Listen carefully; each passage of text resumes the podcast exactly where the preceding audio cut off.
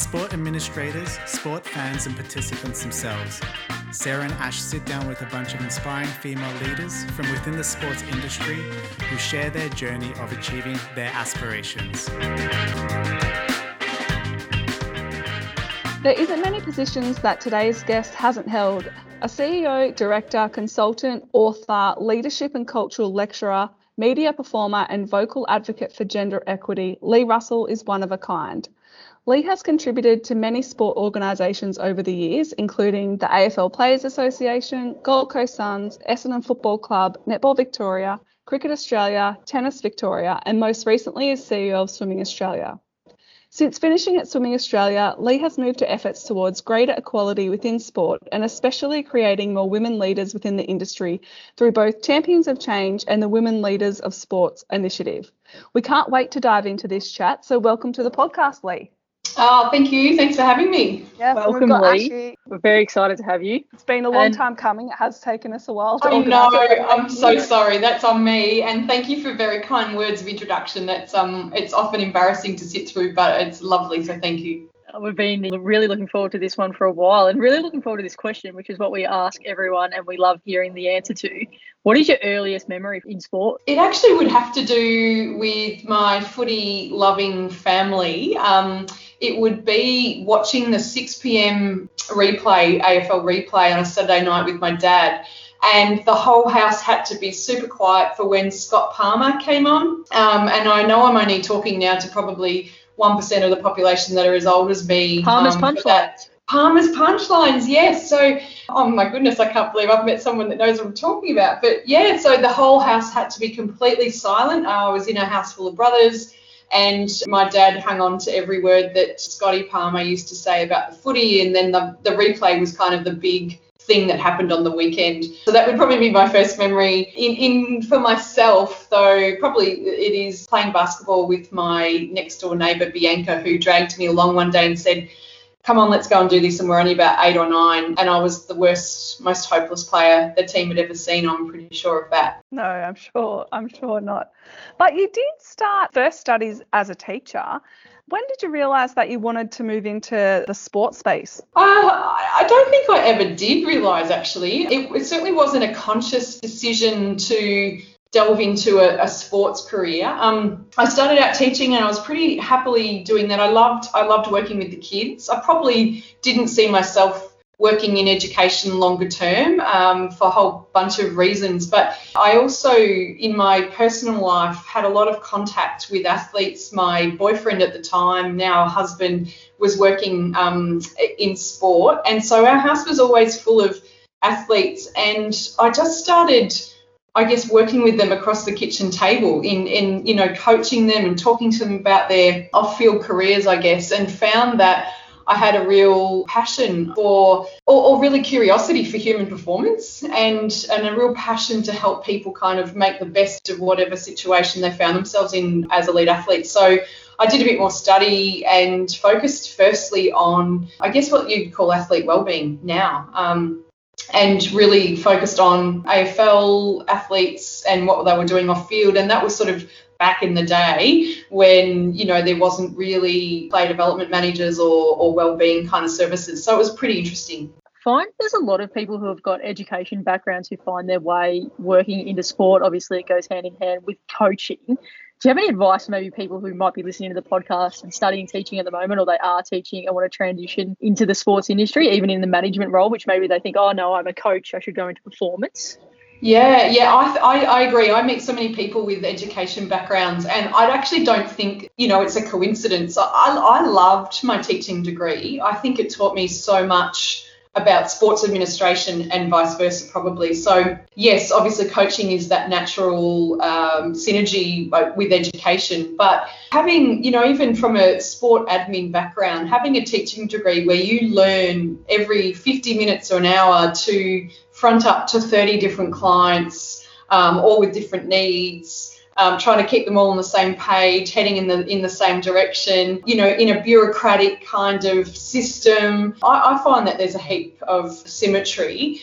and certainly, you know, learning to teach is pretty much what sport's all about. So you know, my advice would be actually you, you're on a winner. And, and even though you might need to get some more specific kind of skill acquisition um, in and around sport admin, for example, you, you really have got what the baseline is needed in sport through education. Yeah, there's a lot of similarities with teaching in sports administration, but some of the positions that you've been in have been such public facing roles, whereas teaching, you know, not as public facing. I mean, you are dealing with a lot of people in, in one room. And you were actually the youngest ever CEO appointed for Netball Victoria. So, what was that like for you being so young? And was age ever an issue when you were the CEO? Uh, no, it's never it's never been an issue. Actually, it's probably been a slight advantage. When you're a bit younger, you can kind of plead the fifth a bit. You know, like you you you you don't expect yourself to know everything. And so when I went into that role, I really saw it as not only an, an amazing opportunity to learn about another sport, but actually an incredible opportunity to lead and to learn about myself as a leader.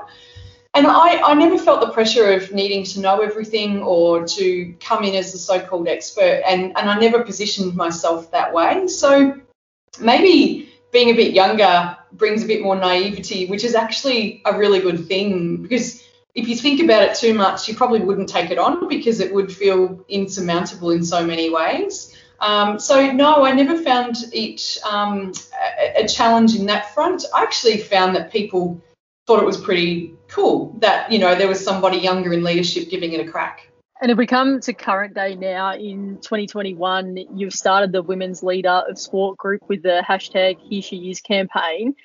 Do you think you draw on a lot of those experiences from when you when you become the CEO? And can you tell us a little bit about what's motivated you to start that? Yeah, absolutely. The Here She Is campaign effectively was born out of a bit of frustration, to be really honest and and that was you know maybe twofold. One was that i was constantly being called by recruiters or otherwise to say oh do you know of a marketing manager or do you know of an events manager or do you know you know because they didn't know the women that were working in the role in these roles across sport. And so kind of i guess in in the right way they were trying to reach out to find them. But actually i've always found the question of you know where these people are kind of befuddling because they're everywhere. They're, they're, women are in every role in every organisation across sport, but the problem being that you can't see them. So visibility was a real issue, and you don't hear from them. And so I wanted to really play my role in increasing their visibility across sport to answer that age-old question: Where are these women? And to also create a community where women, particularly young women, knew that they actually weren't alone. They weren't isolated. So they might have only been the, the only woman in, you know, their organisation or their part of the world or, or, or just a few of them but actually they're completely connected to this massive network of women. And that sport simply would not run without all the women doing all the roles that they're currently doing. So, you know, it was really twofold was to increase that visibility and to create connections and networks for women that they might not necessarily normally had access to. And, you know, for 365 days, we're going to profile one woman a day. It hasn't been a challenge to find these women. And, you know, I hope that in the future, when someone says to me, Oh, do you know a marketing manager? All I'll need to say is hashtag here she is and go and have a look at our Instagram and you'll you'll you'll be, you know, completely inundated with talent um, right across the, the industry. Yeah, it's so interesting because that's a really similar reason as to why Ash and I kind of started this podcast. Is like we know all these um, amazing women in the industry. We go to these events, we go to these conferences, and we hear them speak. But generally in sport, no one kind of knows who they are. Whereas I, you know, we find them so inspiring and so intelligent and motivated. They have so much to offer. Like mm. yourself, obviously, that's why we're chatting to you today. Something that is a bit tricky. And I, I, did read it in an interview that you did with the mm. Australian, and you mentioned no one within the federated model of swimming had adjusted to a different style of leadership and the truth is that people don't being like told what to do by a woman. How did that feel when you probably realised that after being there for a while? And how did you manage this during your time at swimming? Yeah, it's a great it's a great question and a, I guess a complicated one all at the same time. There's one thing getting a job as a leader, you know, so you you you you're thrilled that you get this opportunity to to lead and and really the reason for being often for me and others is the passion from from leading teams and really wanting to succeed in from that angle. There's a there's another thing when you realize that the system itself isn't really set up for female leaders at this time. And what I mean by that is that we are still at the point that we expect women, yes, they can come in and they can do these jobs, but they need to do them still like a man, that they need to lead in a certain way. And what I what I experienced was that there's a real stereotype about leadership that still prevails, and most of it's masculine. And in the sporting environment, it's hyper masculine. There are winners and losers. There's tough and tough and soft. You know, there's all these binaries everywhere, and we haven't yet changed the system enough so that we are appreciating different forms of leadership. So I think we want to. We we we have a I guess an insight that you know we want different kinds of leaders in the system, but actually the system right now is not set up in a way that women can really choose to lead in a different way. We're still very much that, you know, in that double bind of damned if we do, damned if we don't. So if we're tough, we're, we're you know, too tough, if we're not tough enough, we're focusing on the soft things and, and not, you know, not really uh, putting our attention where it needs to be. So these are all things, though, that are subtly played out. You know, there's no one sitting outside your office door saying, you know, this is the way it's going to go. But there is a series of moments that build up over time that tell you what's acceptable and what's not and how you are being valued and judged. And my lived experience was about that I was being judged on something quite different than perhaps um, my male counterparts. And you know, there's a real, real cost to that. Um, I think if you want to lead differently, whether you be a male or a female, and by different I mean, you know, just not the prevailing norm of leadership. If you want to have a crack at that in a different way, I don't think yet we're really at the point where that's available to men and to women. It's a, it's a slow dawning on you, Sarah, about just how things really are. We're not as forward thinking in this as we like to actually talk at the talk.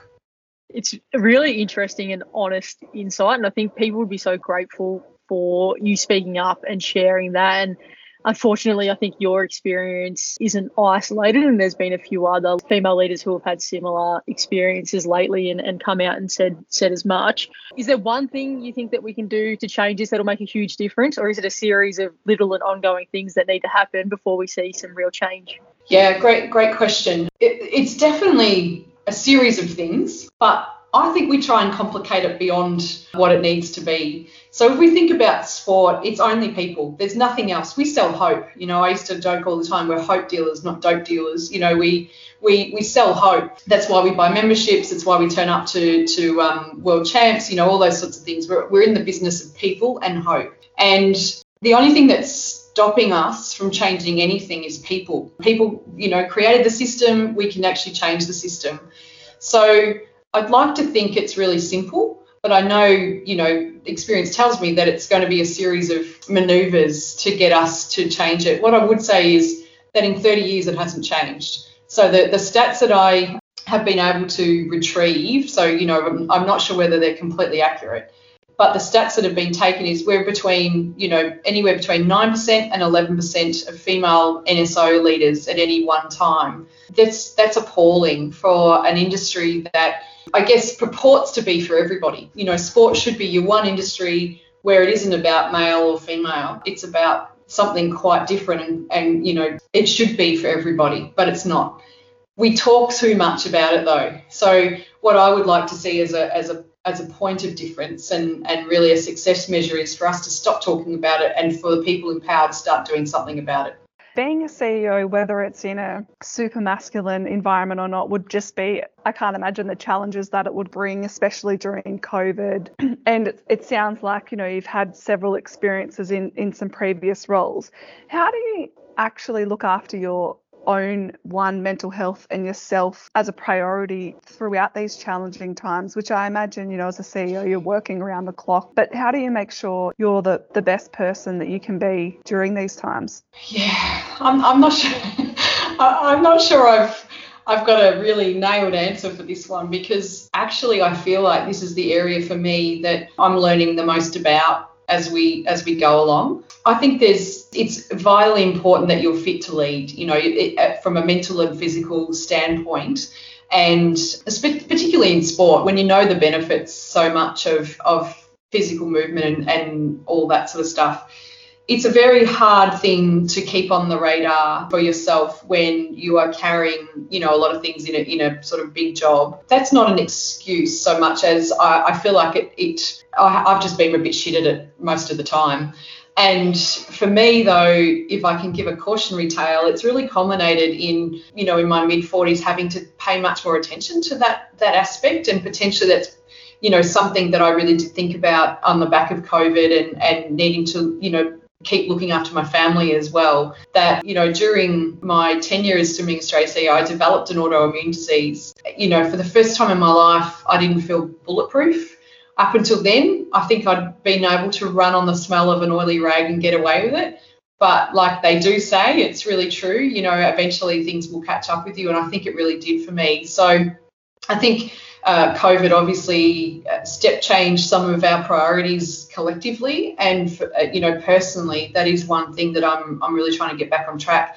It's easier to support someone do that than do it yourself. That's that's what I've found, and it's really hard to get back on that routine if you if that habit's broken down. So I would just encourage leaders to put it up the priority list um, earlier rather than later, so you're not sort of dealing with other serious and significant things. Because stress does take a toll on people, there's no doubt. As a leader, you must feel I guess, responsibility to show that you're looking after yourself as well, which can potentially yes. add to your stress as well. But it's so important. I think younger people are probably going to get much better at this as time goes on because, you know, mindfulness and leadership and mindfulness becoming so much more prevalent as people think about it. But I think one of the things that needs to change with that is people need to see their leaders going, hang on a second, I'm not feeling very well here. I need to take some time to look after myself and for that to be okay. And probably on that, you've written two books, which is pretty impressive. Spent some time in the media. How have you found, I guess, the transition between those different things? They're all very different, being a CEO of an NSO, media author. How have you applied those different skills? Uh, well, I haven't given it quite a lot of thought in terms of just how it all fits together. I feel like my career is a bit more of a patchwork quilt than a trajectory to anywhere. And I'm really, I love that. I love that I've been able to have the privilege of opportunities and, and areas that I can develop myself in. And I love writing. I don't love media performing so much, I must admit, and but I took it on as a as a real challenge. So when I did the Foxtel work with the recruit, they actually called and said, "Oh, would I consider doing this?" And I just said no straight away. I'm like, as if I'm ever going to do this.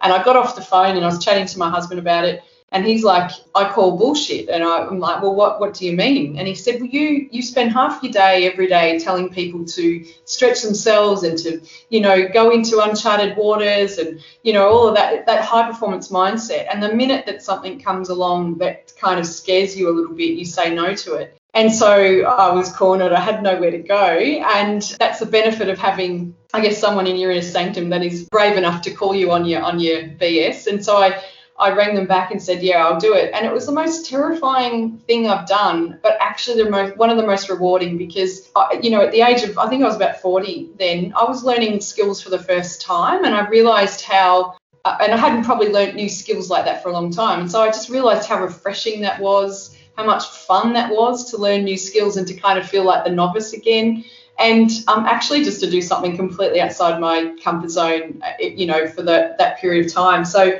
actually became I, have become to love it. I don't know if I was any good at it, but I, I, must say the inter the intersection of that came a lot later when I had to front cameras, for example, when we in swimming when we had a we had a Shayna Jack issue, and uh, I'm sure that you know people will be familiar with. And you know you walk out and there's like 50 or 60 cameras at your at your doorstep. Had I not had the previous experience with media, I would have absolutely panicked. But because at least I'd had exposure to, you know, the other side, um, you know, I was able to kind of work with that hopefully in a, in a way that sort of worked. Yeah, you mentioned there about Shayna Jack, and it kind of feeds into your last 12 to 18 months, really. They were huge, obviously. You had to deal and manage the Shayna Jack scandal as CEO of swimming. COVID hit, so every sport was kind of thrown into this grey area that we've never been in before. You stepped down as CEO, and you were also, while doing all of this, living up in the AFL hub due to your husband's role. How did you go trying to balance everything in that environment, and what was that like for you? I didn't try to balance because I knew everything was so, I, I, guess the right word is unique. You know, it's such a unique set of circumstances. I tackled every day as a discrete day and then got up again and did it the, the next morning and kind of strung a few of those together. And it's really interesting, even the abnormal becomes normal. So even living in a hotel room with kids and, with, you know, away from people and everything seems to kind of become somewhat normal at some point. and you forget what you know other life is is about but uh, for me i really i found i just found covid and the whole thing extremely difficult from personally and professionally i i absolutely hated standing down staff knowing that there was a genuinely horrible impact that was happening in the back room with them i i hated not knowing you know, from one week to the next at, at one point, what the future held for people. And I, I felt the responsibility of that really profoundly. And, and I guess that was the thing that was keeping me up at night was just how are we, how long is this thing going to go for and how are we actually going to rebound if we do? You know, the me- membership model in sport is effectively broken as we know it anyway. Would this really stop people coming and participating in sport at the grassroots level or or you know how can sport play the role that it needs to play in the recovery of communities so the big questions uh, and i'm sure every leader at the time was feeling the same thing but i just i just acutely felt it was it, i found it the most difficult thing was was standing down staff and not having an answer for them and their future all the while my future was looking a bit grim, not so much from a CEO perspective, but a financial perspective, like everybody else, but also then because we're both in sport, how would we manage a family and what is actually going to happen here? And, you know, we, we just, yeah, day by day proposition. So, like everybody, you know, really challenging time. And yeah, I hope I hope we don't have to go through that again. Hub life wasn't as as perhaps some of the media might have portrayed it to be and and certainly the discussion around women in hubs as wags and things really I was severely disappointed by and probably frustrated that we're still at a point where we see women's role in sport as so tokenistic that you know we group them under a, an umbrella a, a disrespectful umbrella and you know kind of poke fun at them I just I found quite distressing. And it's something I'd really hope that if, if anything like that happened in the future again, we would perhaps um, look at that a bit differently. From a leadership point of view, collaboration is obviously really important to you. How did you find that during that COVID period? Did you have to innovate on ways to do that? And how do you think that's, I guess, influenced you overall? Is how collaborative you've been? Oh yeah, like everyone. I mean, I, I think I'd been on like two Zoom meetings um, and thought I was pretty fancy before COVID. You know, if we had to do that. I remember getting a TV installed in my office in um, at Swimming Australia and thinking, oh my god, I'm so innovative. You know, I'm going to be able to sit and watch people on this TV. And then I never actually had a meeting on it because we shut down the office. But I found, oh, actually, the first thing that was quite a, a shock to me, I, I did a presentation I think it was for Sport Australia Hall of Fame, and there was a couple hundred people on there and everything. And it wasn't long after we all shut down, and I just found it extremely different to then be stand than not be standing in a room, being able to read body language and um, engage with the energy. And I learned that day that I'm a real people like I have to be around people to kind of read reading the room's my special thing and and then reacting accordingly. And so all of a sudden, all we had is Zoom, and I hate looking at myself, and I hate hearing myself, and you know all those sorts of things. And I, I reverted to a tactic, you know, to kind of get the energy going and the collaboration and, and real connection. What I learned in TV, which was you have to kind of be over energized to look like you're you kind of you know averagely energized. And so I would spend a lot of energy cracking jokes and smiling and doing all the body language things to try and get people engaged and find I was exhausted at the end of the day because I'd re- literally used all of my energy energy points up in, in something that isn't really natural to me on a on a screen. So yeah, I bring on real public places and cafes and meeting rooms and everything. Like just bring it back. yeah, I think people now that they can be back in the office have found that they like a good mix and probably prefer to be in a little bit more than they would have thought pre-COVID, where work from home was the yes. dream. Uh, and now there's the new challenge of where half of the meeting might be at home and the other half in the office. So we've got to learn a whole new thing about technology as well. yes, I'm sure you had a few, I guess, learning curves during that and a lot of times in your career. How do you continue to learn? Remaining curious.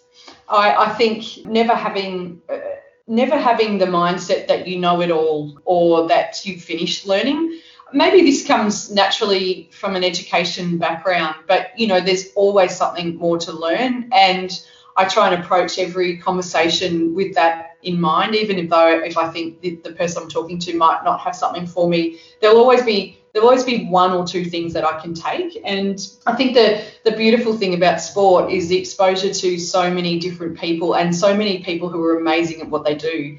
And so the the capacity to learn is kind of endless. And um, what I love about high performance is that's where the magic is. You know, if you think you know it all, you're actually gonna you're on the on a hiding to nothing and you'll lose.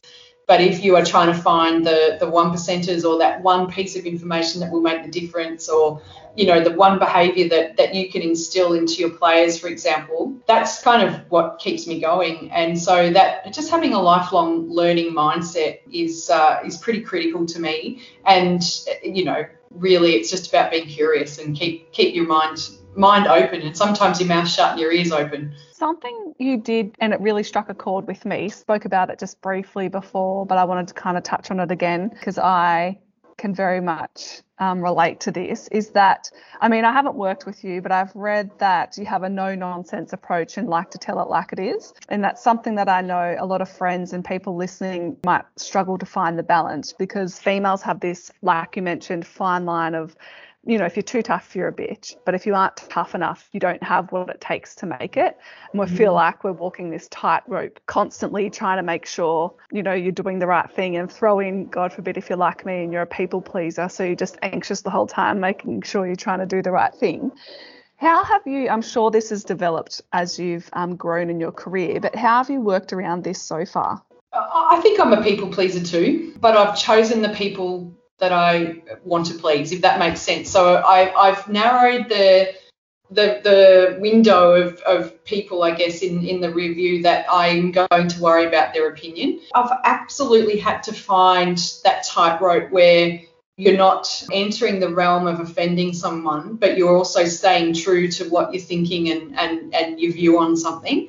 That is definitely easier with age. There's no question of that. You know, I think I struggled a lot earlier on but I also have a just a I'm just I'm really committed to just saying things as they are. It doesn't mean that they're right. So I've got to you, you've got to be courageous enough with yourself, I guess, to not worry whether they're right or wrong. But it's simply a view. It's simply you know something else to add into the mix. You may not win the argument or the conversation, and that's not the point. The point is to get you and your team to the best decision often so for me, the strategy that's worked is I've had to let go what people think about me. You know, uh, there's a there's a really great little saying that what people think about you is none of your business, and I've I've really tried to kind of integrate that in because you can get so hell bent on what people are thinking and yet most of the time they're not thinking about you at all. You know that people's lives are busy and they're um, centered around their themselves and their families and, and whatever they're doing their jobs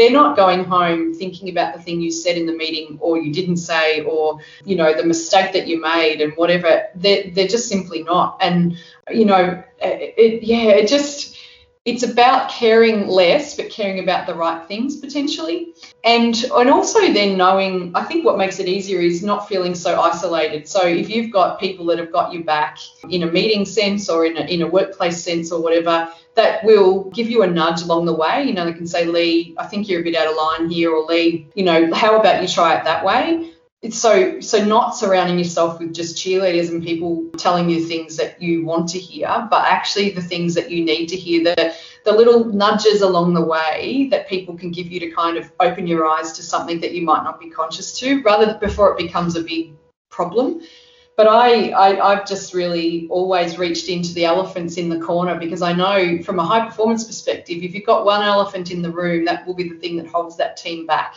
And so, you know, I think it's incumbent upon leaders of high performance to kind of find the elephants and do something with them.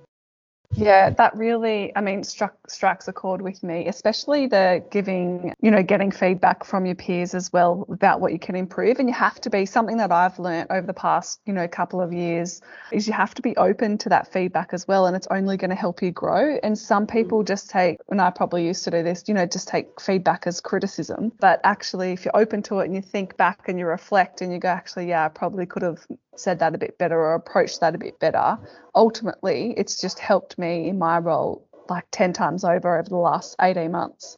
Yeah, absolutely. I, think the one skill that we all lack that's not taught as a discrete skill is the giving and receiving of feedback. You know, think about what I learned in uni and whatever, there was none of it around that. And yet the workplace completely is that's like the centerpiece of it. You know, the only way you can get better is with feedback. There's a lot of bl- we have blind spots. You know, they're they're natural and normal for everybody, and we need to kind of learn to laugh at ourselves a little bit. You know, there are things in us that are going to drive people nuts, and it, it's better to know that. You know, and be able to minimize that or do something about it or even laugh at that then have it in the corner and no one's addressing it, but it just becomes a bigger problem and, and a career inhibitor. And so, what, again, one of the things I love about high performance is, you know, coach to, to athlete, they're giving feedback all the time. And they use that feedback as information, not as um, an offensive form of, of conversation. So, but it all, all relies on trust, right? Like you, you can't, people can't just give you feedback for, you know, unsolicited. You, you've got to invite that in. Uh, you've got to trust people that they've got your back, but they're also going to help you on your way too. And I've just been really lucky that I've always had those kinds of people in my in my life, and I'm hope I hope that I can also do that for for people with their permission, of course. But I must say I have had I have had times where, I, like a bullet a gate, I haven't realised the impact that I've had on, on people. One one in particular at Swimming Victoria you know, I go in with this change um, agenda. Everyone wants change. Everyone's talking about change, and so I start changing things and changing people's roles and all that sort of stuff. And every day someone's crying, and I come home and I say, I, I don't know why I'm causing all these tears. And but what I what I didn't realize is I was giving feedback in my way, my very direct feedback sandwich, I guess is is the right term for it. And yet they weren't quite you know, it wasn't time, wasn't it wasn't the place to give that kind of feedback. There was a there was a def, different mechanism needed at that time. So it's situational, that's for sure. Yeah, I think one of the best pieces of feedback I've ever gotten was learn how to take feedback. I still think I probably need to improve on it sometimes, but it's oh, very oh, it's true. So like it's so yeah. hard to not get defensive in that snap of the moment and just sort of take it in and, and go away and think about it. The, the only the only thing I've learned Ash to do is to say thank you for that feedback. It doesn't mean that you have to take it all on. It doesn't mean that you have to agree with everything. But if you give yourself like a a, a moment to breathe with it and say thanks, I'll come back. Can I can I come back to you on that, or can I just give me a minute to think about it? Because other because otherwise, like me, I'm sure the, the first line is attack um, so, and no yeah. doubt, like at worst case, even if you don't agree with the feedback, all that's probably going to happen is you're going to know how to deal with that person totally. better. Like you're going to have a better understanding of, of how they're feeling and, and hopefully be able to um, work towards some mutual goals. Yes. One of the things we did want to ask you, and you've done so many amazing things, but what would you like your legacy to be in sport? I'd like younger women to not only know that there's a leadership pathway to see it, I would like to stop talking about the first woman this or the you know the first woman that and actually celebrate the 20th or the 30th or the you know the, the, the milestone number that's so far down the track that we've forgotten that it's an issue. So I think in terms of legacy, I want to leave a place that uh, well you know everyone does better than we found it. In my world, that means many many more women not being stopped or detoured um, by barriers, and that young women, you know, in in a decade's time, don't even don't even see these issues as being issues. They're just kind of getting on with it, and um, you know, I'm witnessing lots of different kinds of leaders in in the sports space. Yeah, I think that's that's awesome, and you know, like we mentioned earlier, I think right now I can only think of one or two, you know, female CEOs of sport um, organisations at the moment, and it's sad that we can you know count them on one hand. So hopefully that's not a you know figure moving forward. It kind of sounds like I feel like you're about to embark on what will end up being your most rewarding piece of piece of work. But what has been the most rewarding piece of work that you've achieved in your career so far? Do you think, or you might um, be living and breathing it? A little, a little bit. I mean, I, have I've loved it all. Um, the most rewarding probably, I mean, look, the elusive thing, I, would love to have won some gold medals for Australia at the Olympics. That would have been amazing. But possibly the most rewarding role I ever had was at the Gold Coast Footy Club before it was even a footy club. So, it, you know, it was a role that was kind of a green field and it literally was just that. You know, there was just a shed, there was a few people working in a shed, and we were all working towards this common goal of this this new club and it was very exciting and but also terrifying you know how, how to sort of set something up from from nothing and in a community which wasn't used to having that sport kind of be the prevailing sport. So that to me usually I, I get roles that you know things need fixing or changing or you know whatever you kind of that change agent. With that role it was literally let's dream big. How do we want to build this thing? What do we stand for? What do we you know who do we want to bring in so that was that was a pretty amazing opportunity. You know, that doesn't come along very often. That probably to me stands out. But actually, um, writing my book's probably been the most rewarding, and I'd love I'd love to do that again. And to think now, Gold Coast, you were there when it started in a shed, and now they have, you know, a women's team. They're doing amazing. really well. Yeah, it's crazy. You know, some of the it, Victorian teams are still trying to put women's team in, and the Gold Coast got on the front foot and said, no, we want to be part of it early. Uh, it's just a honestly, I take such um, just a quiet personal pride, and I hope that everybody working um, at the club in in those days do as well. That even like the song, for example, you know, it's all these little things that you don't you take for granted that are, are that are part of a club you know, I remember having conversations about the song and what it should be, and um, Malcolm Blight kind of, you know, humming tunes about it and all that sort of stuff. And you know, to see it grow and evolve into something I don't even recognise now, you know, which is which is exactly as it should be, um, and women's team and everything. I just think every time they take one step forward, I think it's that's so awesome. And um, you know, I'm so so proud and privileged to have played a role in that really early on, many moons ago now. Yeah, that's awesome. It'll be something um, to look back on, no doubt. And I'm sure when the day comes and they win their first premiership, you'll be very excited. Oh, no doubt. Unless they're playing my team, and then they can definitely lose. Absolutely. Most of your career has been in AFL footy, which is predominantly male. I shouldn't say predominantly, it's very male dominated. So I guess you've kind of always been part of the minority for the majority of your career. So you would have been, you know, flying the flag ever since you started in the industry. Yeah, yeah, I love that minority of the majority in my career. Yeah, absolutely. Uh, but that's the experience of many women, um, you know, working across sport. Even if the sport is equal on the field, it's generally unequal off the field of whatever play, you know, um, whatever context. It, it didn't really strike me as kind of that until maybe a few rolls in. um, and, you know, you sort of just got on with it. And I was so um, focused on high performance and, and building teams and all those sorts of things. So, yeah, it was interesting, I guess. I, th- I think the thing that I'm most concerned about or despairing is that I was having these conversations, you know, um, around um, being the minority when I started. I'm not young anymore.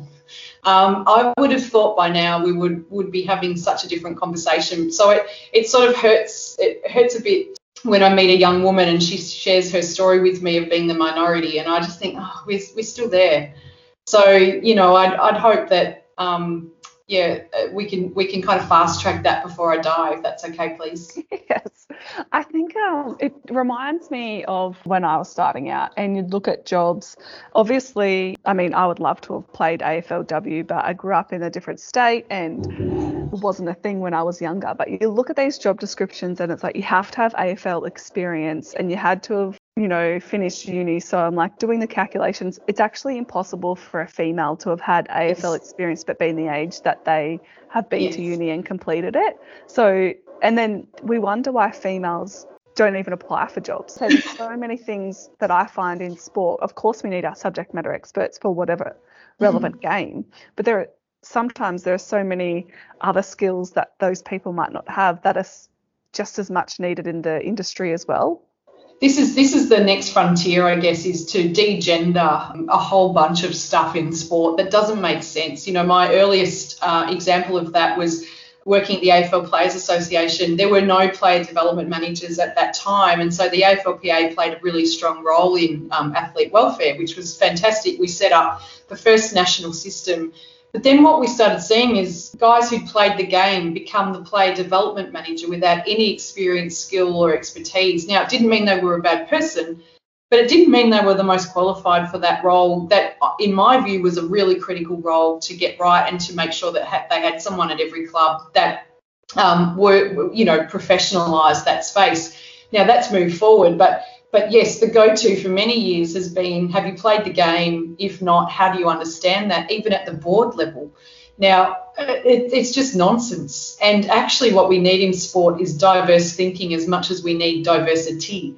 So, you know, the, the next level of thinking around this is to actually look, start to look at some of these roles and descriptions of roles women aren't even applying for these jobs because, as you said quite rightly, they think they're excluded from the get-go. But and then we say, well, why are women are not in the system as well? Because the system's uh, not working to include everybody. So I hope that we can start to intellectualize that a bit rather than just kind of keep rolling out the same old, same old. There is a place for everybody. Yeah, there is a place for former athletes, but right now it's only if you're male. You know, right now, if you're a female athlete there is no clear pathway for your leadership skills. So we're, we're putting a lot of emphasis on on playing uh, females playing the game of anything, but actually, what do they do at the end of their career? I can't hand on heart tell them right now that there's a pathway for them, which is which is super sad. You made an interesting point a little bit earlier around when you first started working in sport, you potentially weren't aware of some of these issues. And I think I would probably um, reflect that as well. You know, Sarah and I often say on this podcast, we've been really lucky and we've had really positive experiences in our careers. But I think as the older you get and the more you move on and you move up to leadership positions or you see people in leadership positions and you're dealing with them, you do realize that it is more prevalent than maybe you thought. Do you think that's because people are sort of happy to have females in these sort of doing roles, but and that's their sort of way of saying, you know, females are here and there's plenty of them in sport, but once it becomes to the leadership category, um, that's a bit of a different story. And again, where we've said it a million times, we've had really good experiences, but there's clearly something broken. Yeah, I would I would say I've had good and bad, and amazing and shocking. You know, like the, the whole gamut of, of experiences. It's a really interesting one. I I think it's easy to talk about these experiences and also to analyze these experiences when they're when you can reflect and they're kind of a bit behind you, and also share your story a little bit. When you're younger, who do you tell? You know, if you're if you're a coordinator in a in an organisation, you're desperate to work in sport.